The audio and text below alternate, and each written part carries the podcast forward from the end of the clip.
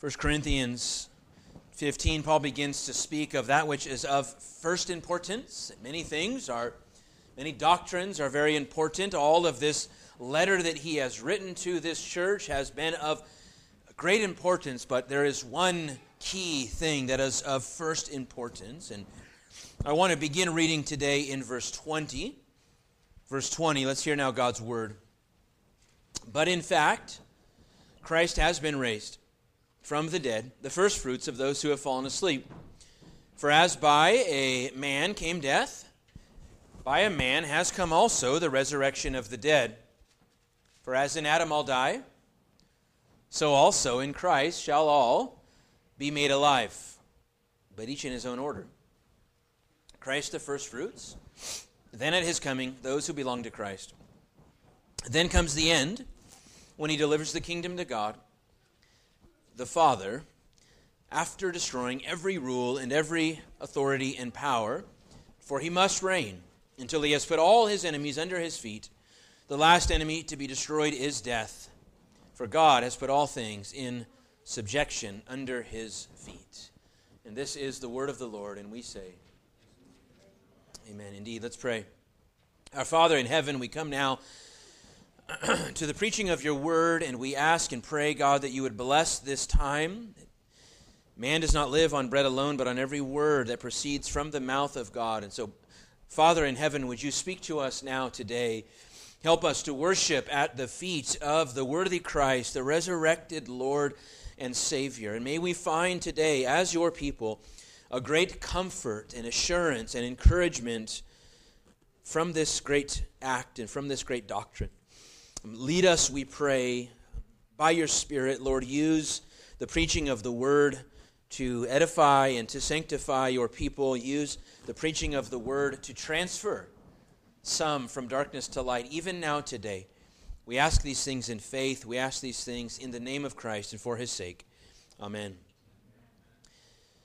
Well, the Lord has revealed his might, his omnipotent power, all throughout the pages of Scripture, all throughout salvation history.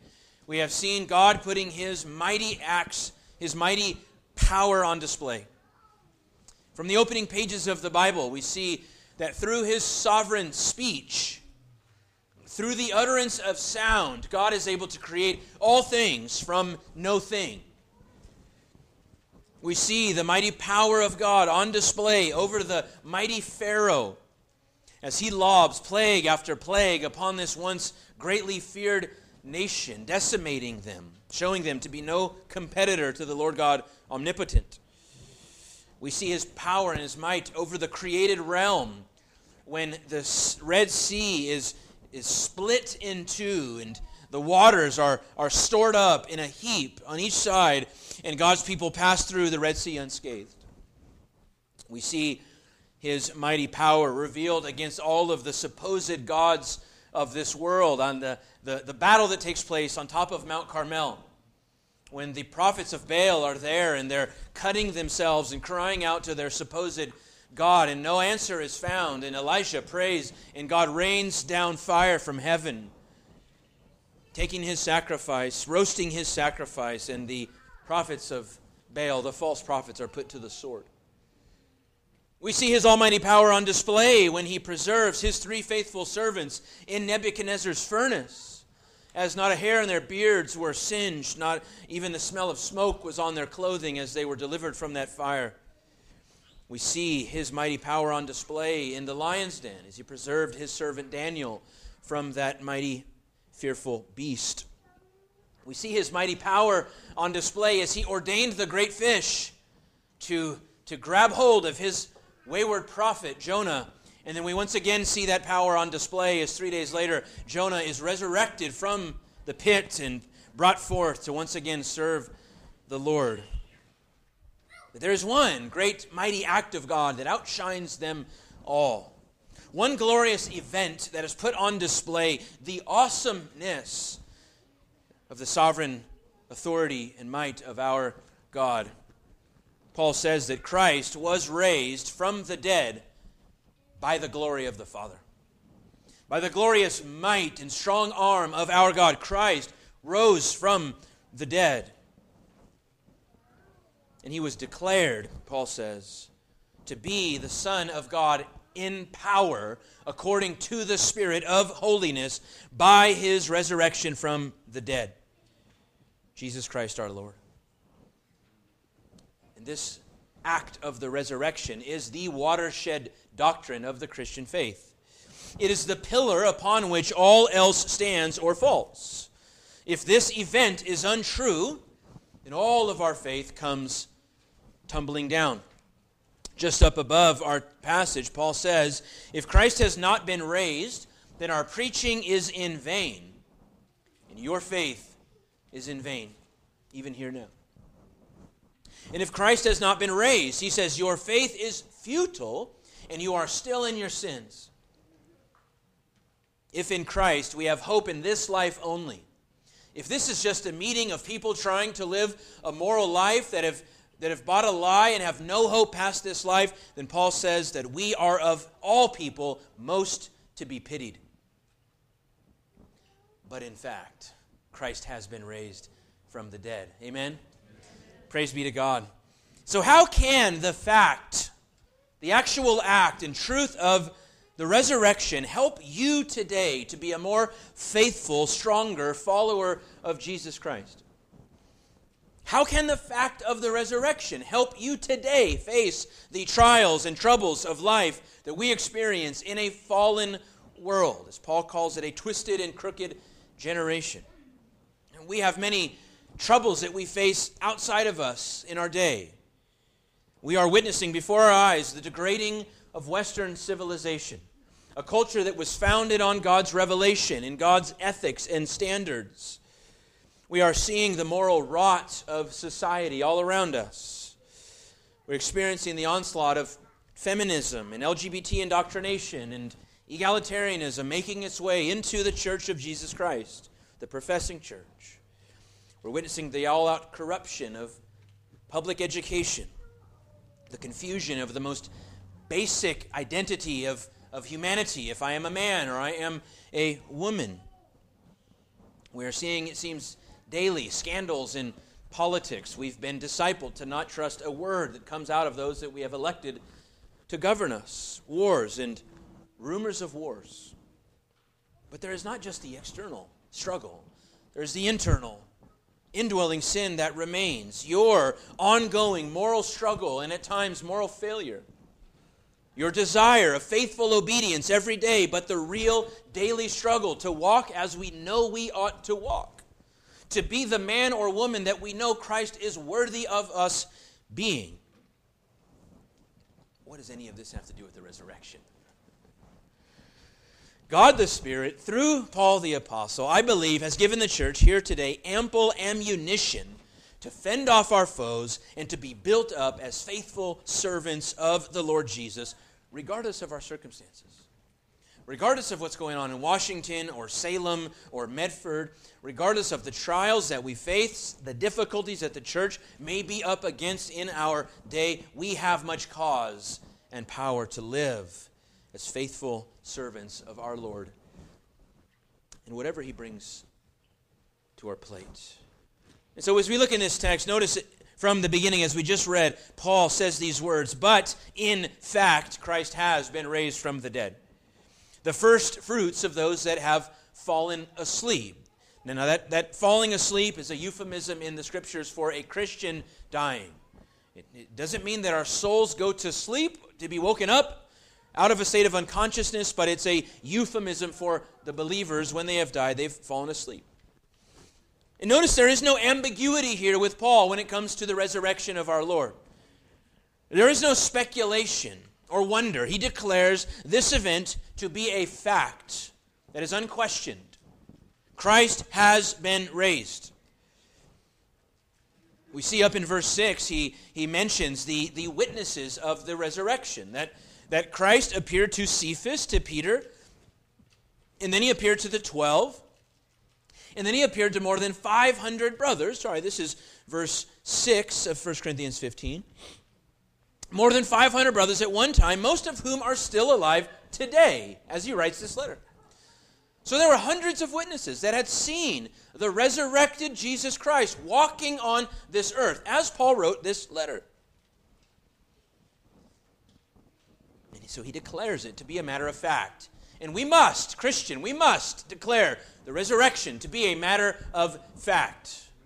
There can be no wavering on this doctrine. Christianity stands or falls on that tomb, whether it's empty or filled. And if this be true, as we certainly confess that it is, then this reality, this teaching has many consequences. And I use the word consequence in the positive. It has many implications. If Christ has truly been raised from the dead, any man that can predict his own death and resurrection and then come true on those claims, as we just read, this is God, Paul says in Romans chapter 1, declaring Jesus to be the Son of God in power by raising him from the dead. And if this be true, then many other truths follow. Many other claims of God are vindicated, as seen in this text, if Christ is certainly raised. So I want to consider four today. And the first one is this: the fact of the resurrection should empower you, Christian, in your fight against sin. The fact of the resurrection should empower you in your fight against sin. Notice, I assume something here. The Christians fight against sin. Amen? That there is a battle that began the day you became a believer. That now your flesh had an enemy, the Spirit of God, within you. And your regenerated, rejuvenated, renovated spirit began to wage war against the flesh. And the fact of the resurrection empowers us in this battle. Let's see why. Verse 21. For as by a man came death, by a man has come also the resurrection of the dead. For as in Adam all die, so also in Christ shall all be made alive. All in Adam die. And the reality is that all people, everywhere in this world, every man that's ever been born after the fall has been born in Adam. Now that little two-letter word is very important in Scripture, the word in. That is, you and I were born with Adam as our federal head or covenant head. He was our representative. And when you were born, you inherited something from Adam. It wasn't the sort of inheritance you would have hoped for from your first father. But you inherited Adam's sin nature, and Adam's guilt. And you inherited Adam's broken relationship with God. What Adam did in the garden, in some mysterious way, we as well did in him. He represented all of humanity. And when he fell, we fell in him and with him. And he plunged this world into a curse. And so you and I were born from the beginning, from the first day, in bondage to sin. We do not become sinners the first time that we sin. Whenever we try to pinpoint that first sin in someone's life, if you've raised children, it's very early. It's very early. But even before that, born in Adam, in bondage to sin, and because of this reality, death for us all is certain. Death is a guarantee. So in Adam, Paul says, all die, but in Christ, all shall be made alive. Now, what he's not saying is that all will be alive because of Christ, but all that are in Christ, all that know Christ, trust Christ, have believed upon Christ, have union with Christ, will be made alive. So how does this help us to fight against sin? Because Christ has conquered Adam's curse. Christ has conquered Adam's curse. Turn with me to Romans chapter 6, please. Romans chapter 6. This is an incredible text. We're going to skim. It's a sermon in itself, easily multiple. Romans chapter 6 and verse 5. For if we have been united with him in a death like his, Romans 6, 5. If we have been united with him in a death like his, we shall certainly be united with him in a resurrection like his. We know that our old self was crucified with him in order that the body of sin might be brought to nothing, so that we would no longer be enslaved to sin. For one who has died has been set free from sin. Now, if we have died with Christ, we believe that we will also live with him. We know that Christ, being raised from the dead, will never die again. Death no longer has dominion over him. For the death he died to sin once for all, but the life he lives to God. So you, Christian, also must consider yourselves dead to sin and alive to God in Christ Jesus. Verse 12, let not sin therefore reign in your mortal body to make you obey its passions. Do not present your members to sin as instruments for unrighteousness, but present yourselves to God as those who have been brought from death to life, and your members to God as instruments of righteousness. For sin will have no dominion over you, since you are not under law, but under grace. These are glorious words here. Glorious words here. Paul declares at the end there that sin will not dominate you, Christian, because you are no longer under law, but you are under grace. Your relationship to God is not a legal relationship anymore. It is a relationship based upon promise. You are not under the law as a covenant or as a means of salvation, but you are under grace now as a covenant. Your obedience to God before Christ was legal obedience. It was obedience that you had to provide to have any chance of right standing with God. Perfection was demanded of you. But now under grace, under the new covenant, the covenant of grace, we offer to God evangelical obedience. That is obedience that is fueled by grace and is a response to grace. It does not merit salvation before God, but it is a gracious and humble response to the salvation that we have been freely given. And through the death and resurrection of the Lord Jesus, he has delivered his people from Adam's curse. He has broken the chains of dominion of sin that we were shackled in. And sin, beloved, no longer reigns over you anymore. You have been brought from death to life. So think with what he just said. The ruling power of sin in your life has been defeated. The ruling power of sin. Sin no longer masters you as a Christian. It no longer dominates you. Now you might be sitting there thinking, listen, Pastor, that sounds wonderful, but there are days that sin surely seems to master me. It seems to dominate. It seems to have dominion. I seem to be under it. But notice what he says. You also must consider yourselves dead to sin and alive to God in Christ. There is a mind state that we must have. We must set our mind on things that are above. Set our mind on the things of the Spirit, not on the things of the flesh. So you must consider yourself. You must recognize yourself. You must understand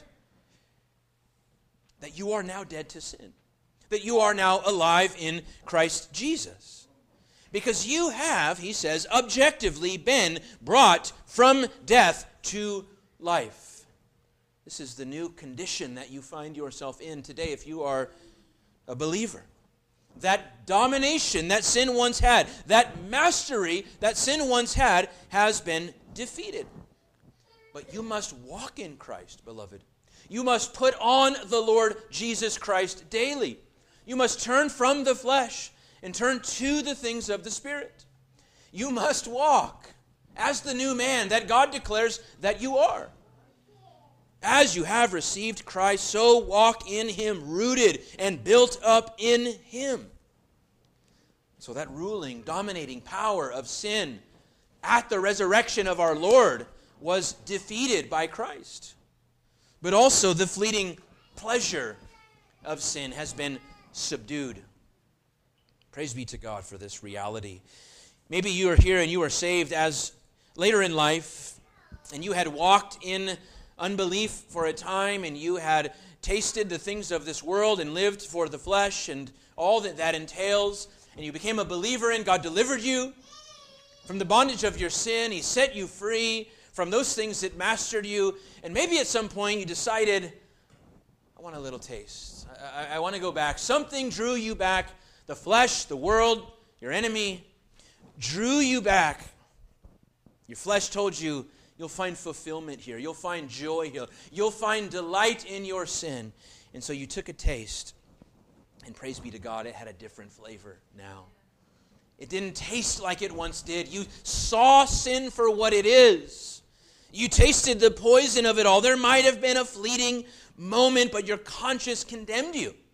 And you knew that you stood before God, grieving His Spirit. Your conscience was wounded. This is the grace of God. Amen? This is the blessing of God to change our hearts, change our affections. We may fall into grievous sins, but praise be to God, I do believe that for the child of God, the pleasure is now fleeting.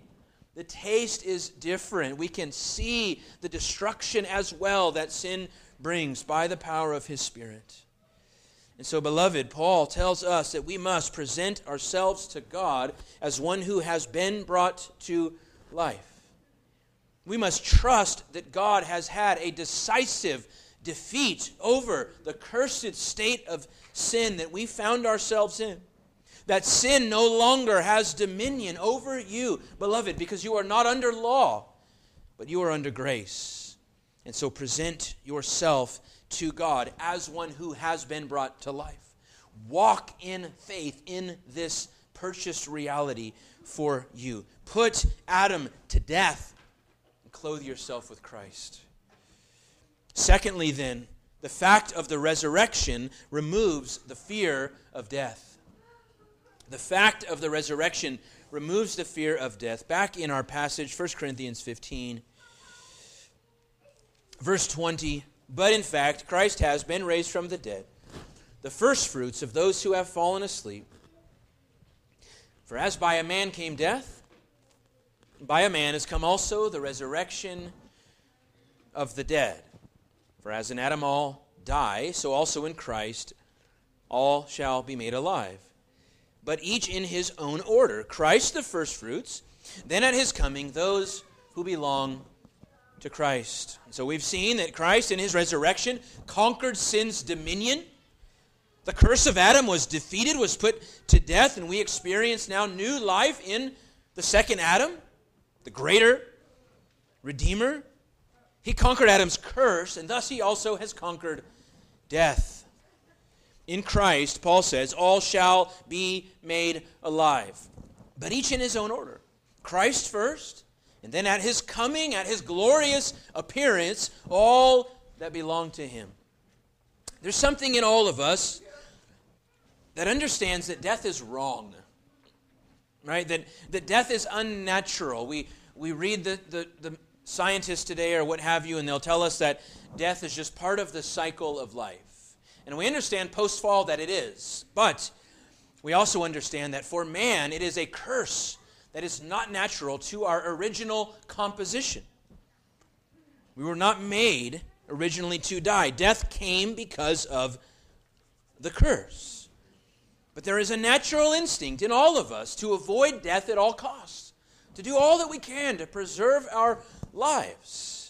In much in our day, technological advancement has been made in an effort to delay death as long as we possibly can. When man has no hope, the unbelieving man, beyond this life, then he will do all that he can to escape the surety of death. You may have heard of the technology of cryonics, which uses the technology of cryogenics, which is freezing things to an incredibly low temperature. And there's a process that you can engage in. It'll cost you $28,000, I believe. And this is when someone passes away, they take that person and give them CPR and breathe oxygen into their body and try to keep the organs oxygenated. The body is flown to a facility and it is pumped full of an antifreeze solution and placed into liquid nitrogen and slowly frozen to negative 320 degrees Fahrenheit, and the body resides there. This whole technology is built on hope. Vain hope, I would call it. But it's built on hope that one day someone will discover a way to reanimate all these bodies, to bring them back from the dead. What is this but man's attempt to conquer death and to cause his own resurrection, to resurrect himself from the dead? But the fear and the reality and certainty of death is one thing that all of our technology cannot overcome. It is certain. And the unbelieving man knows that there is no hope beyond this life. He may not understand fully what is awaiting him, but he understands there is nothing after this that is good. But the Lord Jesus, praise be to God, has conquered death for his people. He is, we read, the first fruits of the death-conquering resurrection. Those words in John 11, one of the I am statements of our Lord that are familiar, verse 25, he says, I am the resurrection and the life. Whoever believes in me, though he die, yet shall he live. And everyone who lives and believes in me shall never die. And he asked that question, do you believe this? Do you believe this, church? That though you die, you will live. That though your body, if the Lord should tarry and not return, before your estate is over, you will die, but you will live. To be absent from the body is to be present with the Lord. Paul goes on in our passage down towards the end of the chapter, and he says some words that are probably familiar to us, comforting words to us. O death, where is your sting? You know that verse. But what he's doing there is he's actually quoting two Old Testament passages. Coincidentally, providentially, one of them is a text we've been looking at the last couple weeks on Wednesday, and it's taken from Isaiah 25. Listen to these words. He will swallow up death forever. And the Lord God will wipe away tears from all faces, and the reproach of his people he will take away from all the earth, for the Lord has spoken. And he also then quotes Hosea 13:14. I shall ransom them from the power of Sheol. I shall redeem them from death. O death, where are your plagues? O Sheol, where is your sting? Do you see that this resurrection hope is not something that happened, started in the new covenant? But the Israelites had hope that somehow God would redeem them from death, that Yahweh would resurrect his own. That the grave, that Sheol, would not hold them forever, but its sting would be relieved. And so, for you, Christian, death has been defeated. Death has been defeated. How can the sting of death be removed if we still have to experience it? Because death is the door into the presence of Christ. Amen? Death, Paul says very plainly, is gain. It is a positive advancement for the Christian. Death is faith becoming sight. It is promise becoming fulfillment. It is hope becoming reality. It is cessation of suffering and the ceasing of sin. Christian, you do not have to fear death. Its burden has been removed, and it comes with hope. Hope that to be absent from the body is to be present with the Lord, but also hope of a glorious resurrection. That as Christ was raised, you also will be raised. Paul says that the dead in Christ shall rise. That is, again, if the Lord should tarry, and we all find ourselves somewhere in the earth, our spirits, our souls having gone to glory, there will be a day when your soul and your body will be reunited. The Lord will come at his glorious second coming. And he will call the dead out of their graves. And you will be reunited, soul and body. And you will spend eternity in a perfected version of this tent in glorified humanity. Amen for all those that suffer physically. But that tells us something. That tells us that the body means something. The body matters. When God decided to make a being in the image of God, he made man. When God has decided to send angelic messengers from heaven to speak to man, they have come in the form of men. And when God decided to redeem fallen humanity, he sent his Son to take on a human nature so that he is forever the God-man. These bodies matter. We will dwell in them forever in a glorified state. So Christ, beloved, has conquered death so that you today can live without the fear of it. But not only has he conquered death, not only is to be absent from the body, to be present with the Lord, but Christ has also ordained the day of your death. So Whitefield says this, we are immortal until the work of Christ is done. Nothing can stop us until the day that Christ says, you are mine. No disease, no sickness, no bullets, no sword. There is no thing that can take you off of this rock until the moment that God has ordained that you will be in his presence. His resurrection, church, ensures your resurrection. And his resurrection ensures his glorious dominion and conquer of all things. Thirdly, the fact of the resurrection assures you of the current rule of Christ. The current rule. Look down with me now in verse 25. For he must rule until he has put all his enemies under his feet. Verse 27, for God has put all things in subjection under his feet. I love those three words. He must reign. He must reign. It is his rights and his privilege. He acquired this glorious authority and kingship, his messianic rule, because of his resurrection, because of his faithfulness to his Father, because he perfectly obeyed the will of his Father, even to the point of death. He has been exalted. He has been given a name that is above all names, and he now rules in that place because he has earned that right. And so he must reign. And thus he reigns now, beloved.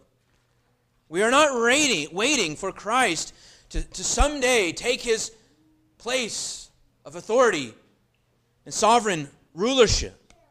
Jesus, as the God-man, today, right now, rules at the right hand of his Father in glorified humanity. He reigns over this world. He is now seated on his throne. And all things, as Paul says, all things have been put in subjection to him. Praise be to God. Until, he says, until all his enemies are under his feet. Now here's where good men can cross swords and we can debate. What does this rule look like? Is it a progressive defeat that his enemies are slowly being footstooled through the agency of the church so that Christ will return to a victorious church that has won the world through the gospel? Or does Christ reign, but the putting all his enemies under his feet is one final massive defeat that happens in one grand glorious event? That may be a good discussion for this evening as we gather tonight. What is clear, beloved, what is clear is that because Christ has conquered Adam's curse, because he has conquered sin and death, he is now the exalted Messiah seated on David's throne, and he must rule, and he will rule until all of his enemies are finally and fully defeated. So how does this strengthen us today as Christians? I think it's obvious. But it strengthens us, whether it is progressive or whether it is a decisive act, it strengthens us because the enemies of Christ in this age are footstooled by his gospel-preaching, disciple-making church. The weapons of our warfare are not carnal. They're not tanks and bombs. But we destroy lofty arguments and every thought that is raised against the knowledge of God. And thus the church of Jesus Christ is the army that King Jesus has enlisted to defeat his foes on this earth. The church then, beloved, will be successful. Whatever success looks like to God, it may not look the same always for us, what we want success to be, but we do not have to wonder, because he must reign and he will reign until all enemies are vanquished. Though the world, we look around, and it is true. We look around and we might ask the question at times, whose world is this? Who's in control? Things are falling apart morally. The church seems to have at times, the professing church, to have little influence on the culture, on the world, on the nation that we live in and the rest of the world in many areas. But we look in the text and we see that objectively, the king reigns and the king wins. Amen? The king wins. And he sends out his troops into a battle that we know is already won. Imagine if those on D-Day storming the beach there knew, without a shadow of a doubt, that they were going into a battle that ultimately they would be victorious in. I think many believe that. But we know, beloved, that we will win, that our God is a conquering God, that he will defeat all of his foes, and he has called us to simply take part in the process that will get him and us there. It may happen through success, it may happen through suffering, but ultimately the battle is the Lord's. Secondly, we can find strength here and hope here, knowing that what you see with your eyes is not the whole picture. What you see with your eyes is not the whole picture. Christ must reign, and he does reign. But the author to the Hebrews tells us that at present we do not yet see everything in subjection to him. Now, we know, because God tells us in his word, that everything is in subjection to him. But at this present time, it has not yet been fully realized, fully visibly acknowledged, or maybe I would say it has not been unleashed completely on this world. And so we turn on the news and we see that the president has put forth another ungodly decree celebrating some wicked agenda that your tax dollars have gone to support. We see our elected officials celebrating the Holocaust of abortion, protecting the right of abortion at all costs. The state puts forth another tyrannical law that serves its own ends. We see another tragedy at another school or another church when innocent lives are taken. Wicked men and nations invading neighboring lands, happy to kill civilians for their own vainglory. What you see is not the whole picture, church. The sovereign Christ must reign, and the sovereign Christ does reign. And his good purpose will be accomplished. His good ends will always be achieved. His justice, not man's justice, not the justice of our legal system, but his perfect justice will be achieved. His people that he is drawing will be brought into his kingdom. It doesn't matter when you share the gospel and someone laughs at you or scoffs or mocks. His sheep will hear his voice, and they will come. When the shepherd calls, they will come into his sheepfold.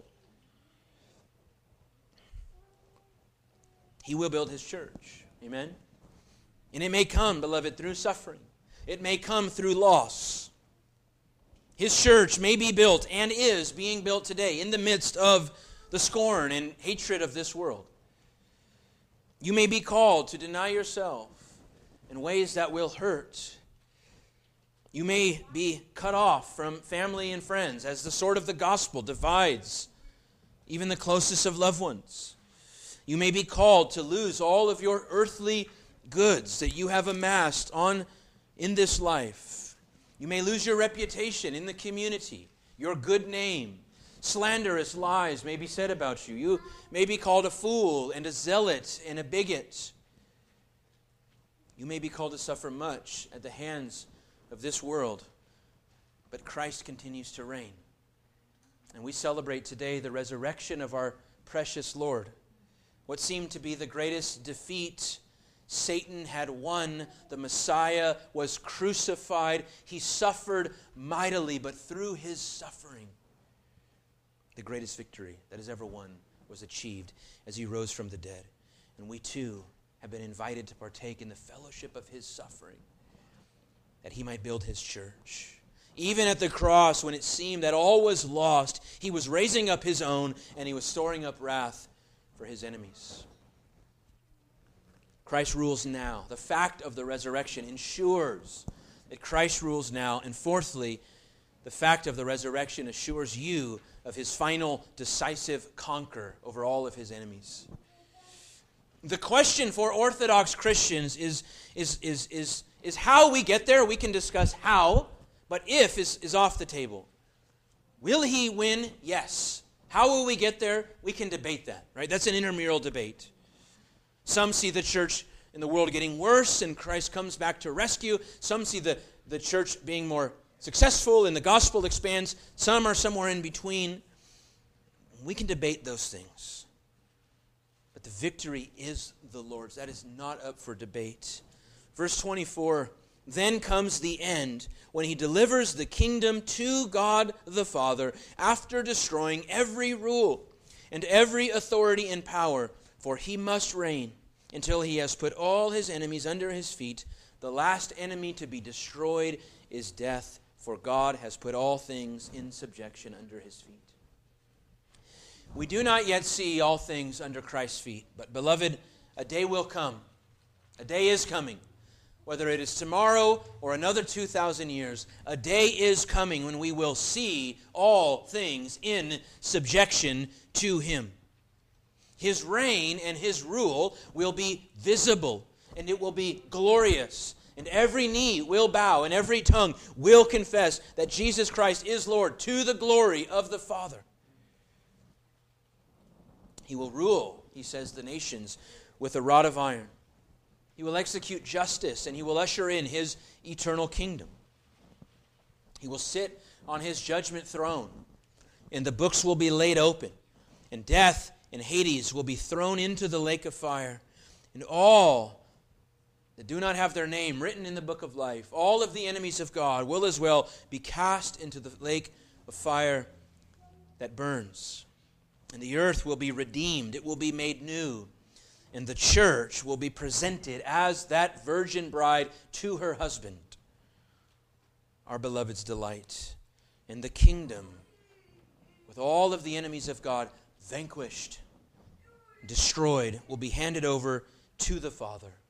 Sin and death defeated, tears and pain wiped away, and we will dwell in the presence of the Lord forever. Amen. This is a certainty, church. God has proven this by raising his Son from the dead. This is Paul's apologetic. Let me turn there, Acts 17. He's there on the Areopagus, the Athenians, Mars Hill, and he's speaking to the lofty philosophers of the day, and they love to hear new ideas, new religions, new philosophies. Verse 30, Acts 17, the times of ignorance God overlooked, but now he commands all people everywhere to repent, because he has fixed a day on which he will judge the world in righteousness by a man whom he has appointed, and of this he has given assurance to all by raising him from the dead. The resurrection of Christ is God's declaration to the world that judgment comes. There is redemption in his Son, but there is wrath to come for all that do not know his Son. I would be a fool today here on this Resurrection Sunday to not warn. There is wrath for all those that are outside of Christ. If you're here today and you are a first-time guest, or you've been in a church every Lord's Day since you were born, if you are not trusting in Christ alone as your Savior, if your confidence is in anything else but the finished work of the Lord Jesus, and friend, I warn you today that you are in Adam still. Thus you are represented by Adam's sin, Adam's guilt. And you, as Adam was, are at odds with God even today. And friend, I warn you that you are today storing up wrath for yourself on the day of wrath, when this mighty glorious King will reveal himself with his mighty angels. He will call his bride to himself, and he will vanquish those that have not obeyed the gospel. But this mighty King is also a gracious King. This mighty King is a King that is willing to rescue his own enemies. He comes to rebels opposed to his will, opposed to his word, and he calls by his grace that you might come and be forgiven, set free, made new in him. And so the call goes out today as it did there on Mars Hill. God commands all people everywhere to repent. And if you don't know Christ today, I urge you to flee from the wrath to come. But as Peter says, there is refreshment that comes when we repent from the presence of the Lord. And you today, friend, can find refuge in Christ. There is no refuge outside of Christ. There is no security. There is no safety apart from the blood of Jesus, friend. There is only an awful death and an awful judgment, but in Christ there is refuge, and he is mighty to save any that would come today. Would you call upon the name of the Lord this day, that you might testify for the rest of your life? On Resurrection Sunday, the Lord Jesus resurrected my soul from death to life. Come today, friend. Come to Christ. Call upon the name of the Lord. Have your sin forgiven. Be set free. Little ones, little children, believe the gospel today. Believe in the Savior. Believe in the God of your fathers today. Children, cast yourself upon this Christ. He is worthy. He is worthy. And Christian, he has and he is conquering your sin. He has conquered it objectively, that you are now new and alive in him. And he is conquering it subjectively as he daily washes you and cleanses you and makes you new. And he has removed the sting of death. He has removed death's curse. So you no longer have to fear death, beloved. He is defeating his enemies. And he will one day decisively rule over all that have set themselves up against God and his Christ. So what do you have to fear, Christian? What do we have to fear? The resurrection of Christ has assured these things to be true. So if this is true, as Paul says, it is a fact, let us press on as Christ's war church, the church militant. Let us press on doing those things that the world hates. Shocking things like raising godly offspring, teaching our children to command all that Christ has commanded, that they too might love the God of their fathers and worship him, that we might make our homes hubs of worship and discipleship, that Christ might be lifted up in our homes daily, that men might be men, strong, bold, confident, courageous men, not bombastic fools, thank you, but men that lead, men that sacrifice, men that give themselves for their wives and their children, men that are not frightened by a foolish culture that hates God, and women, that are feminine and beautiful and meek and godly, that have not bought the lie that submission is bondage, but that trust the Lord and submit to their husbands, and children that submit to their parents. A church that is bold with the gospel, whether it's around the dinner table or in the public square or at the doctor's office or in the line at the grocery store. A church that is confident with the gospel, that Christ will build his church, that not even the gates of hell can oppose this Christ and his work. And may we stand firm, beloved, against the lies of this culture that is destroying this culture and so quickly infiltrating the church. And may we stand, beloved, whatever the cost, whatever it may cost us, because we serve the resurrected King, and he must reign, and he is worthy. Amen. Let's pray. Oh God, you are worthy. Oh Christ, you are worthy.